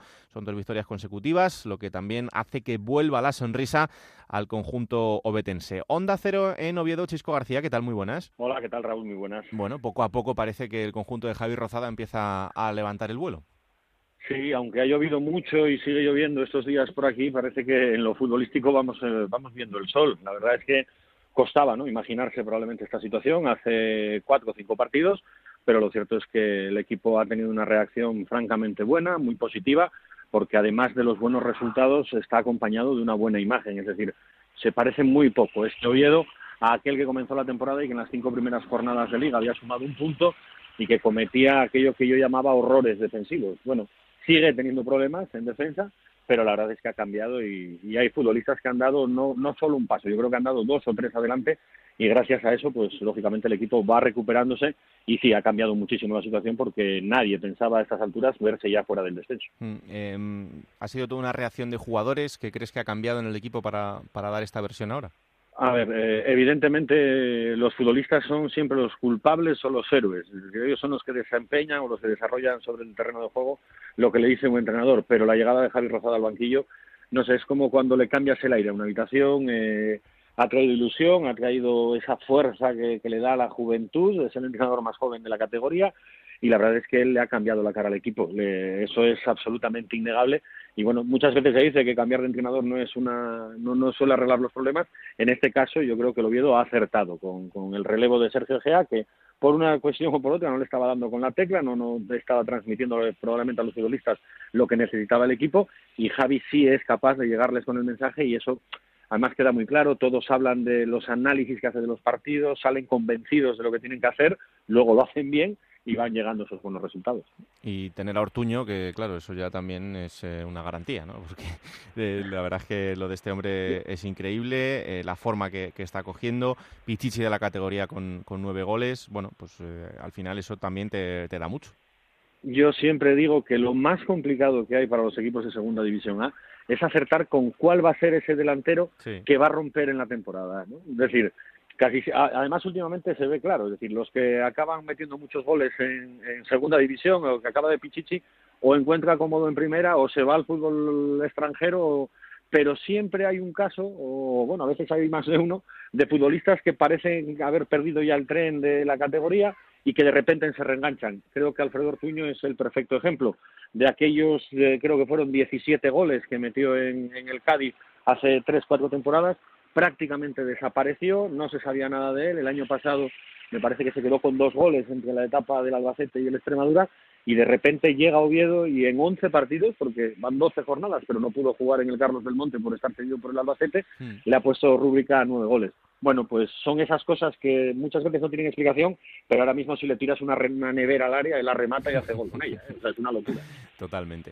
Bueno, pues esta semana pasaba por los micrófonos de Onda Cero en Asturias el míster del Oviedo, eh, Javi Rozada, una conversación larga que podéis escuchar eh, en onda cero.es con Chisco García para repasar toda la actualidad del conjunto betense. Y esta es un poco, un poco la reflexión que hace Rozada en cuanto a qué equipo quiere ver. Bueno, yo, yo intento adaptarme un poco al escenario de lo que pide el equipo. Al final eh, no me gusta poner, yo por ejemplo, eh, siempre me adapté un poco a, los jugadores que, he tenido y luego a partir de ahí hay una cosa conmigo que es innegociable, ¿no? que es eh, la intensidad del campo, el compromiso, la, concentración, eh, la valentía, la ambición. Conmigo hay cinco o seis cosas que el futbolista sabe que las tiene que tener porque si no, conmigo no va a jugar ni un minuto.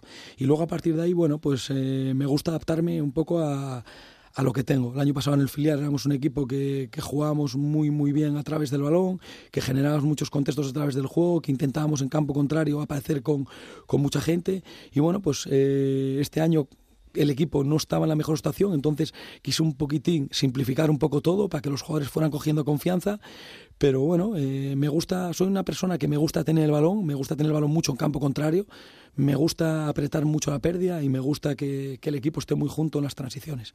Es lo que, lo que más me, me gusta y luego a partir de ahí adaptándome un poco a, a lo que pide el, partido, que dentro de un partido siempre digo que hay muchos mini partidos y, tienes que estar preparado para ellos. Bueno, deja claro el Mister Chisco que eh, más allá de lo futbolístico, lo que no es negociable es la intensidad y la identidad, ¿no?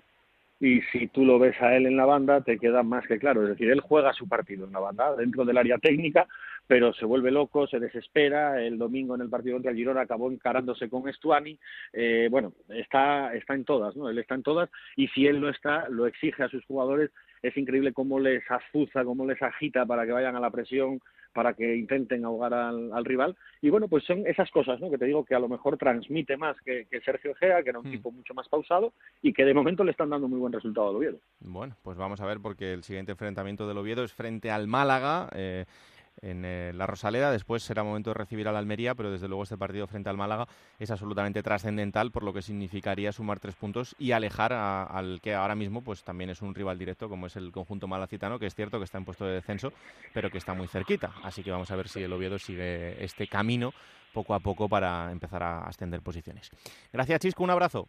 Un abrazo fuerte. Y después de un sitio donde, como veis, eh, las cosas parece que se van encauzando, vamos a dos ciudades en las que, eh, bueno, pues eh, los problemas siguen instalados. En, el caso del Málaga, que es por donde vamos a empezar, no en lo deportivo, porque el Málaga este fin de semana, a pesar de que sigue en puestos de descenso, consiguió una victoria súper importante 0-2 frente al Deportivo de La Coruña, que como digo, no le vale para salir de los puestos de descenso, pero sí para apretar todo un poquito más y para estar en ese camino para intentar salir cuanto antes. Además, una victoria que llega después de dos derrotas, pero en lo institucional con la noticia de la destitución de José Luis Pérez Caminero, el director deportivo. Vamos hasta Onda Cero en Málaga. Isabel Sánchez, ¿qué tal? Muy buenas. ¿Qué tal, Raúl? Muy buenas, sí. Eh, sorprendente porque además desde la hora, el día, después de una victoria, pero lo que se ha querido dar por parte del el que ha tomado la decisión, que no es otro que el asesor americano del jeque Altani, Richard Sassin. Yo no sé si decimos aquí muy bien el apellido, hmm. pero sí que es cierto que Richard, que es como lo estamos conociendo ya por aquí, por Málaga, es el que tomaba esta decisión. El objetivo era buscar un golpe de efecto y se ha pensado que nada mejor que después de una victoria del club y a esta hora de la mañana, que a lo mejor en Estados Unidos sí funciona, pero aquí en Málaga la verdad que a mucho malaguista ha pillado todavía medio, medio dormido, ¿no? Bromas aparte, esa decisión que según anuncian y lo han hecho a través de un comunicado oficial, hablan de un acuerdo colectivo y de que José Luis Pérez Caminero lo conocía, conocía la decisión desde el pasado viernes, llegó a viajar a Coruña, que ha sido donde ha jugado el equipo, como bien has mencionado, y también se menciona que ya se está buscando un nuevo director deportivo. El mercado de invierno para el Málaga, eso sí, con José Luis Pérez Caminero, que no va a estar, o con quien esté, tiene que ser imprescindible para estos planes de futuro que tiene esta entidad. Eh, lo que hay que solucionar ahora de momento, Isabel, es el finiquito, porque hay que recordar que Caminero firmó tres temporadas, o sea que le faltaba año y medio todavía de contrato. Llevaba tan solo 16 meses en el cargo, llegó en junio de 2018 y tenía contrato hasta 2021. No se conoce todavía el acuerdo que han llegado, como te acabo de mencionar, sí que es cierto que recoge esa recoge literalmente, ya que se acordó colectivamente que no es conveniente que siga ocupando el cargo de director deportivo dado, dado el nuevo rumbo que está tomando la entidad. No se, no se sabe todavía si han podido llegar a algún tipo de acuerdo, si se le va a tener que pagar la totalidad del contrato, la situación económica de la entidad lo hace un poco complicado, ¿eh? que se le pueda pagar eh, todo lo que le quedaría de contrato a mm. Caminero. Y em, digamos que el primer punto de ruptura o el punto de ruptura con el jeque, porque luego han venido más eh, con otros aspectos del club, como puede ser el entrenador, los jugadores, pero el punto de ruptura con el jeque es em, ese fichaje de Endiaye y esa cláusula de recompra obligatoria de 6 millones de euros que el jeque decía desconocer, ¿no? Y además es que ese fue un punto de ruptura porque lo dijo a través de, como siempre, las redes sociales el jeque Altani y todo lo que podría haber provocado. Y también recordemos que hace cosa de un mes y medio hablaba Caminero y de una forma u otra mencionaba que desconocía la situación económica del club, desconocía muchas situaciones y que dos semanas antes fue cuando se puso a buscar estos jugadores que han sido los que han llegado cobrando el salario mínimo. Ante ese desconocimiento, da un poco de muestra de que poco papel o poca relevancia podía tener su labor dentro de, esta entidad. Así se ha demostrado, ha esperado un tiempo a tomar la decisión, pero finalmente se deja de contar con, con Caminero. Ya hacía tiempo ¿eh? que hasta había perdido esa confianza en la dirección deportiva bajo su nombre. Bueno, pues aquí termina la etapa de José Luis Pérez Caminero como director deportivo de el Málaga. Vamos a ver quién ocupa ahora esta, esta posición y sobre todo si tiene algo más de mando, porque poco ha decidido eh, Caminero en estos últimos meses eh, como director deportivo. Y a la destitución de Caminero, Isa, hay que sumar otra más, que es la de Joaquín Jofre. El otro que dio esa famosa rueda de prensa, junto al director deportivo José Luis Pérez Caminero, estaba el responsable de los servicios jurídicos, Joaquín Jofre, como has mencionado, que también deja ya de ser el encargado de esa parcela dentro del Mala Cruz de Fútbol. Así lo ha decidido el Consejo de Administración, dos días, dos comunicados oficiales, dos despidos. Se quiere acabar con esa parte del Mala, con la gente que ha tenido responsabilidades hasta la fecha y comenzar un nuevo camino, una nueva vía en este parece nuevo Málaga bajo las órdenes de ese asesor americano, pero siempre con la tutela del propietario del Málaga, del jeque Altani. Al final ahora lo que parece es que este asesor es el que va a decidir absolutamente todo, ¿no? Bueno, más allá de lo que decide al final Altani, pero me refiero que eh, es la persona en la que se centraliza todo el poder en Málaga, al menos. Sí, al menos así. Y lo que también se está dejando es que dejen de formar parte de la entidad esas personas en las que ya se había perdido confianza en ella, habían dicho declaraciones y habían tomado decisiones que no habían gustado al propietario y por lo menos a día de hoy ya se decide que se deja de contar con ellos. En principio, en el caso de Joaquín Jofre, Raúl no iba a haber ni siquiera un comunicado oficial. A ser el responsable de un área, hmm. ha habido despidos anteriores que no se han comunicado, pero como dio en su momento la cara junto a Caminero y como se considera que es la persona que hace, que hace de vínculo entre el club y la liga, el que representa al, club dentro de, dentro de la patronal, pues se ha optado por lanzar este comunicado. La noticia se conocía desde mediodía del martes y ha sido pues eh, prácticamente avanzada ya la tarde cuando se ha decidido lanzar el comunicado oficial.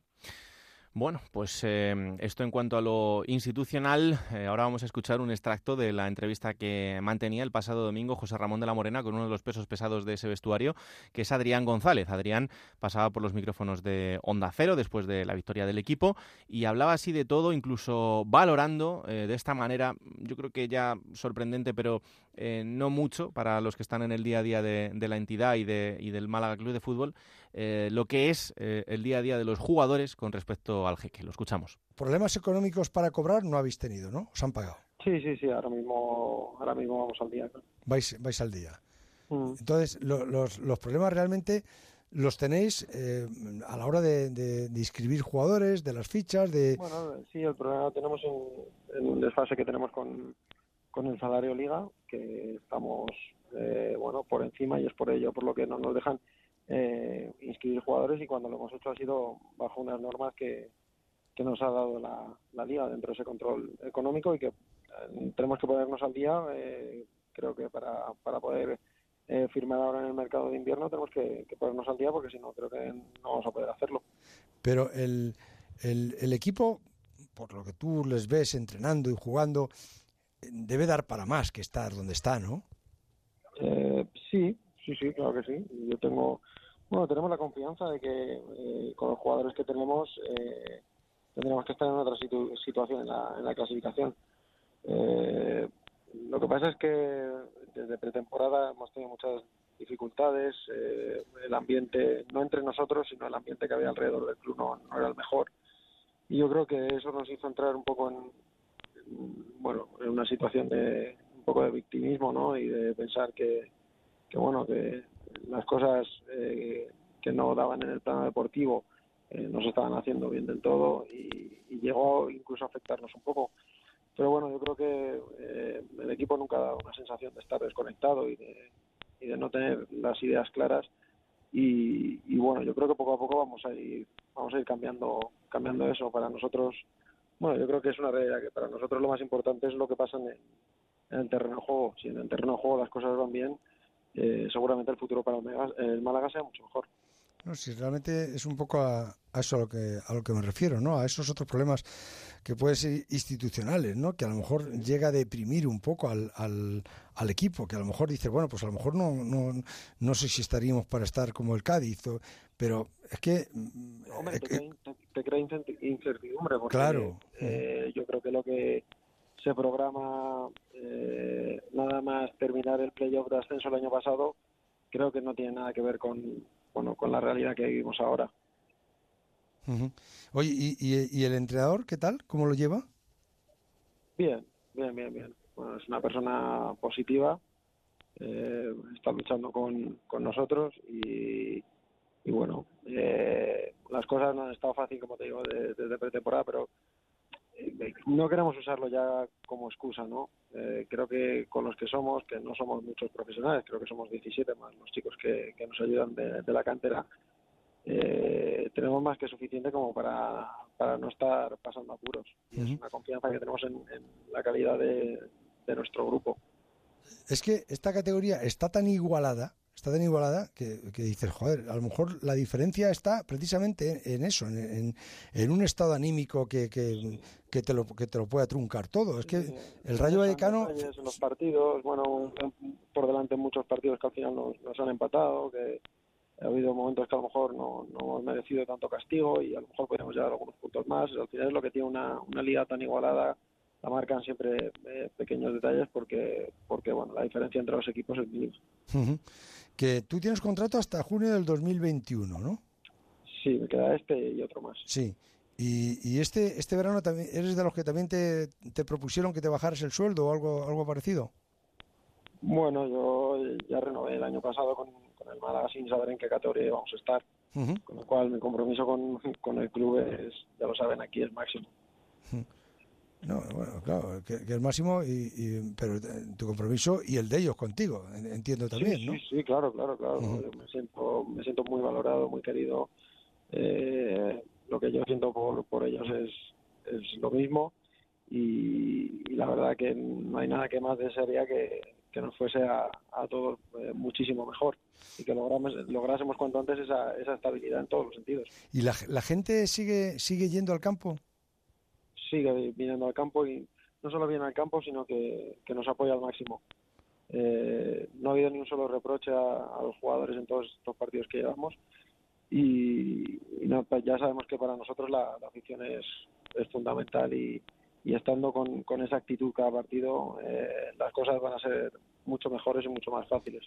¿Y el, el jeque ha ido a hablar con vosotros? ¿Ha venido ahora en una situación como esta? No, no, no, no, no, no, no, no, no. ni esperamos.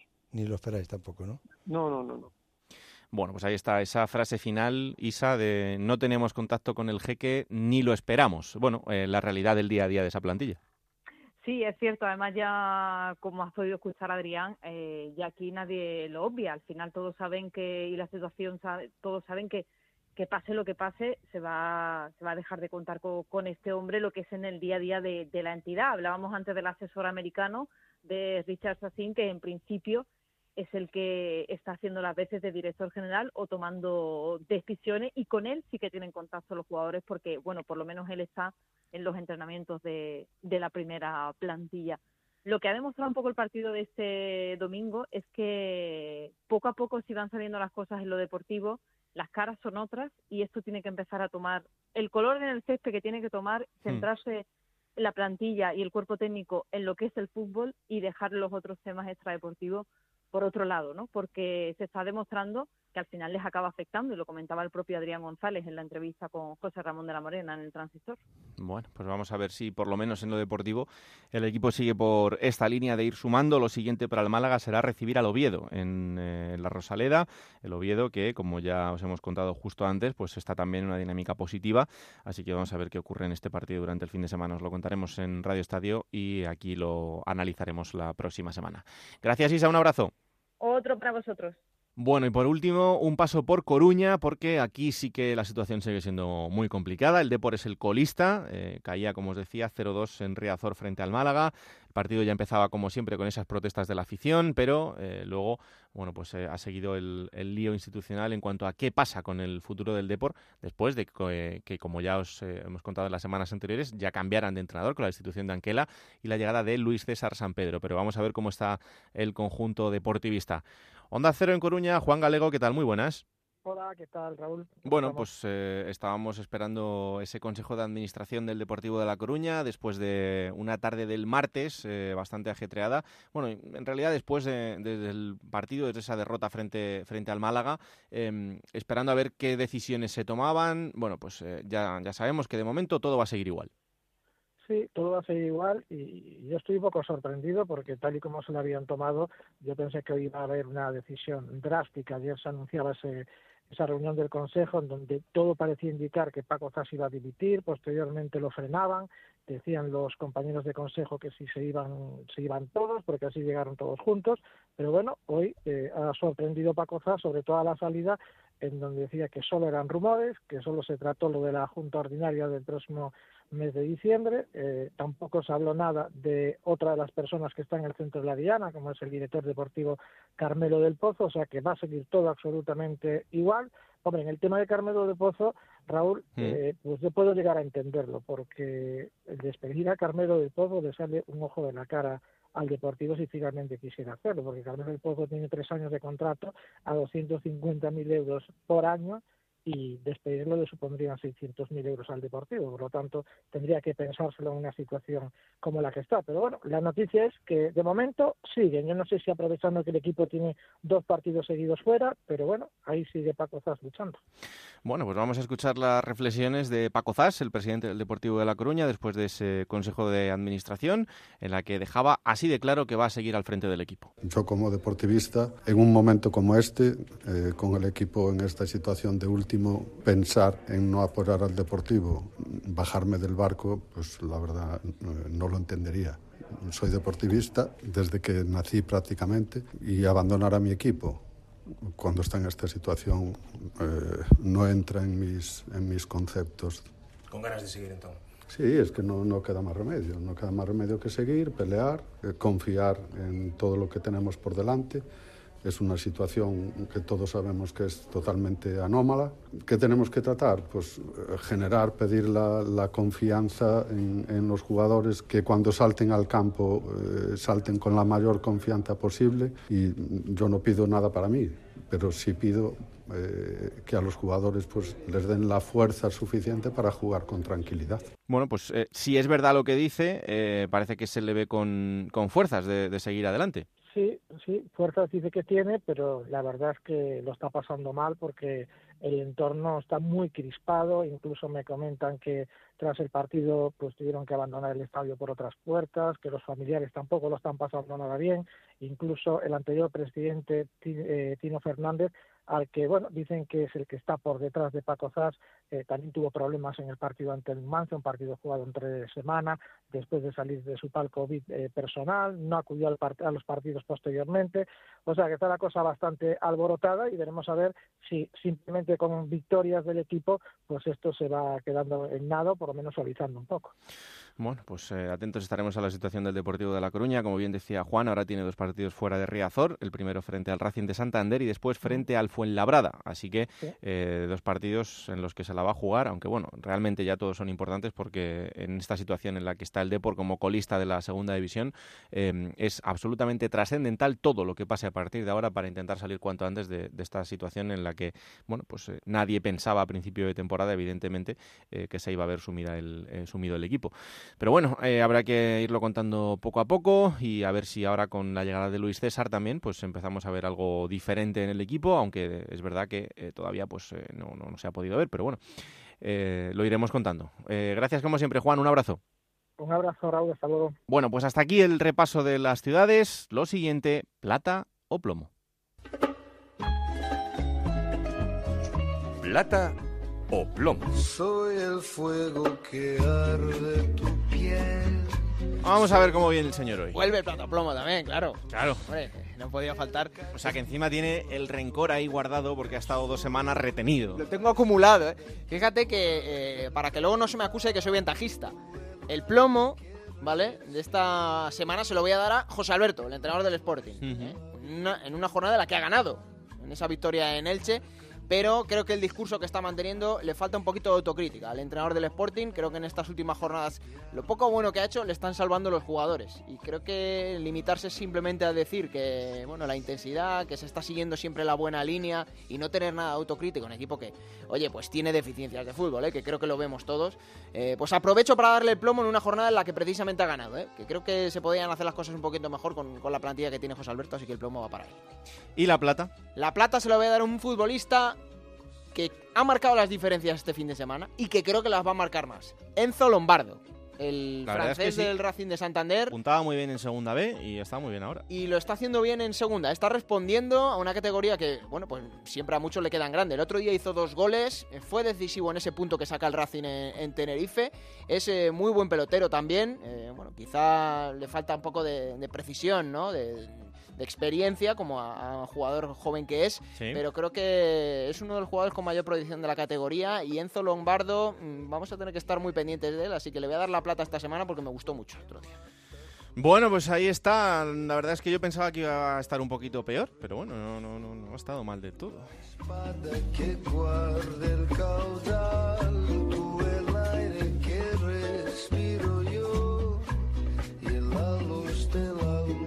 Vamos a jugar. En Onda Cero, la Liga Juego de Plata Hamel, el primer campeonato oficial de Juego de Plata en Futmundo. Lamentable. 20 puntos. Estaba viendo ya la puntuación antes de que me lo dijera. estoy desolado, Eh, pero claro, a ver, vamos a ver. ¿de que cosa. sean mínimos A ver, históricos? a- Vamos a ver, vamos a ver. No me juega Adai. No me juega Gonzalo Verdú.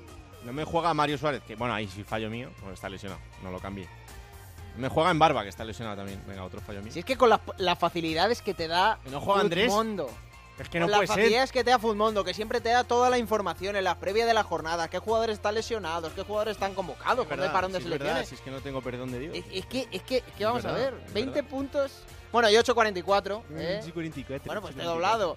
Pero claro, eh, me ha salvado Karim Yoda la jornada. 10 puntos. Ah, amigo, dado. claro. Pero por ejemplo, Pichu Atienza negativo. Claro, los del Zaragoza, Luis Suárez me ha dado 3 puntos solo. Eh, un poco deficiente ahí. La jornada, Raúl, la ha ganado con esta puntuación 103. Ha sacado José Manuel Pérez Díaz. ¿eh? 103 puntazos en solo una jornada. Creo que es de las puntuaciones más altas de esta temporada. Mm. Y en eh, la clasificación general eh, sigue líder Juan Antonio Burgos, 850 puntos, inamovible.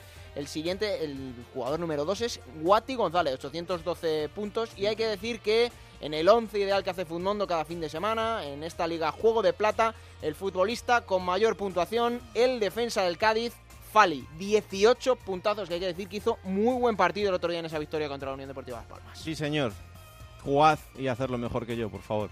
¿Quién te ha dicho que no puedes jugar a ser entrenador de la Liga 1-2-3? Con Juego de Plata, Futmundo y Hamel tienes la oportunidad. No pierdas más tiempo. Únete a la Liga Juego de Plata Hamel y juega con nosotros. Y ahora vamos a por el jugador oculto de esta semana, que ya sabéis que siempre os trae Gonzalo Palafox. Vamos a ver si con las pistas que nos da adivinamos a quién se refiere. El jugador oculto. Nació a más de 10.000 kilómetros de España. Está unido al proyecto de Juan Mata y dona el 1% de su sueldo. Es un gran admirador de Andrés Iniesta. Todavía no habla nuestro idioma, pero sigue estudiando y practica el castellano a ritmo de Manuel Carrasco.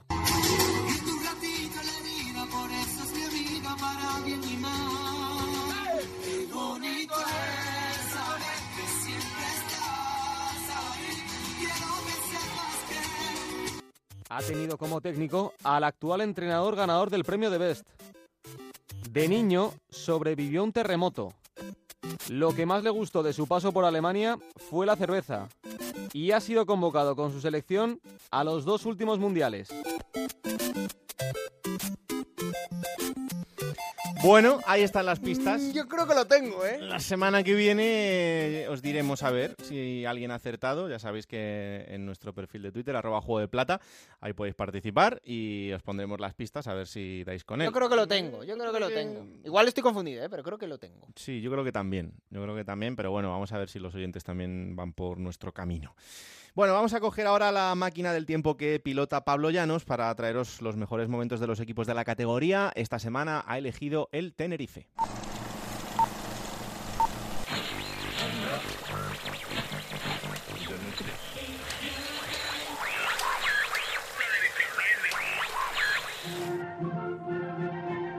Del año 1996 en España. La actualidad pasa por las negociaciones del Santander por las acciones de Telefónica y el conflicto entre la Audiencia Nacional y la Fiscalía del Estado fuera de nuestras fronteras, la marcha de McDonald's de Pekín, la aprobación de la Unión Europea para las relaciones con Cuba y la devolución de una base militar por parte de Estados Unidos a Japón centran toda la atención. Además, las Spice Girl con su sencillo Wannabe son número uno en todas las listas musicales. Sin embargo, para todos los habitantes de una de las islas del archipiélago canario, Tenerife para ser más exactos, la actualidad mira hacia otra parte, en concreto a Holanda, a la ciudad de Rotterdam. Allí esta noche el Club Deportivo Tenerife se enfrenta al Feyenoord en la vuelta de los octavos de final de la Copa de la UEFA. En el partido de ida, los chicharreros solo consiguieron un empate a cero en su estadio y se juegan todo en este encuentro de vuelta. A los mandos del conjunto está Jupp Heynckes, el equipo está haciendo una buena temporada posicionado en mitad de tabla y vivo en tres competiciones.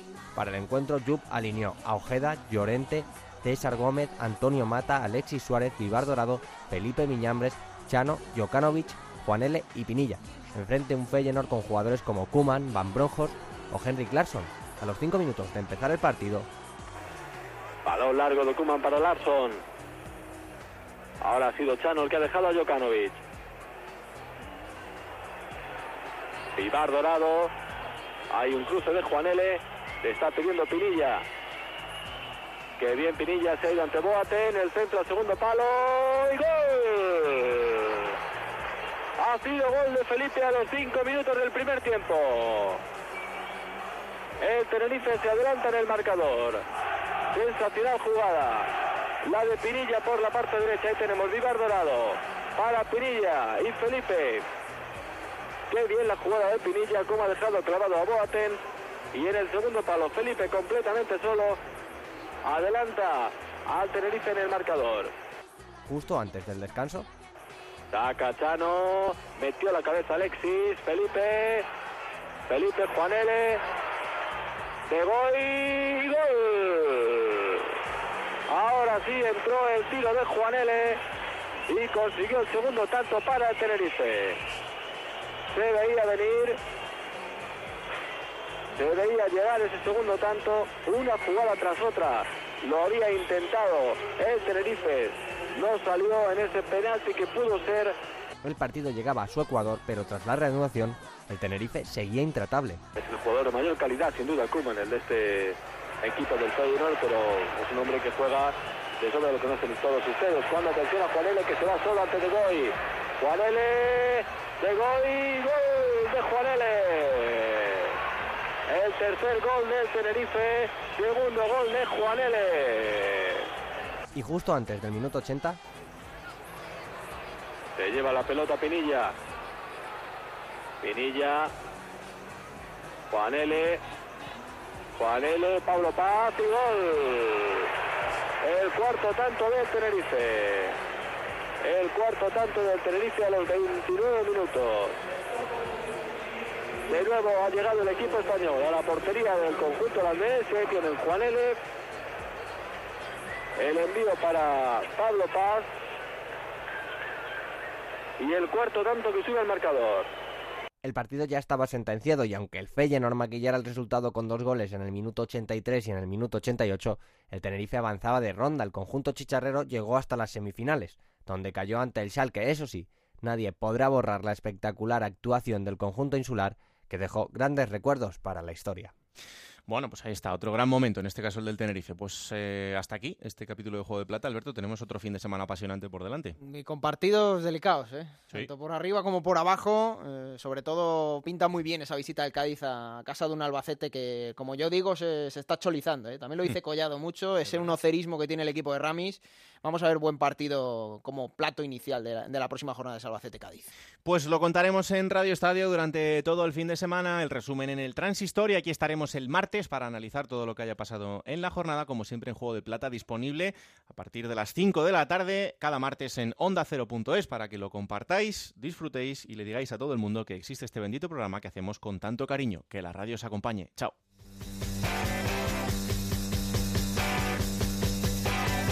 Raúl Granado, Alberto Fernández, Ana Rodríguez. Juego de Plata.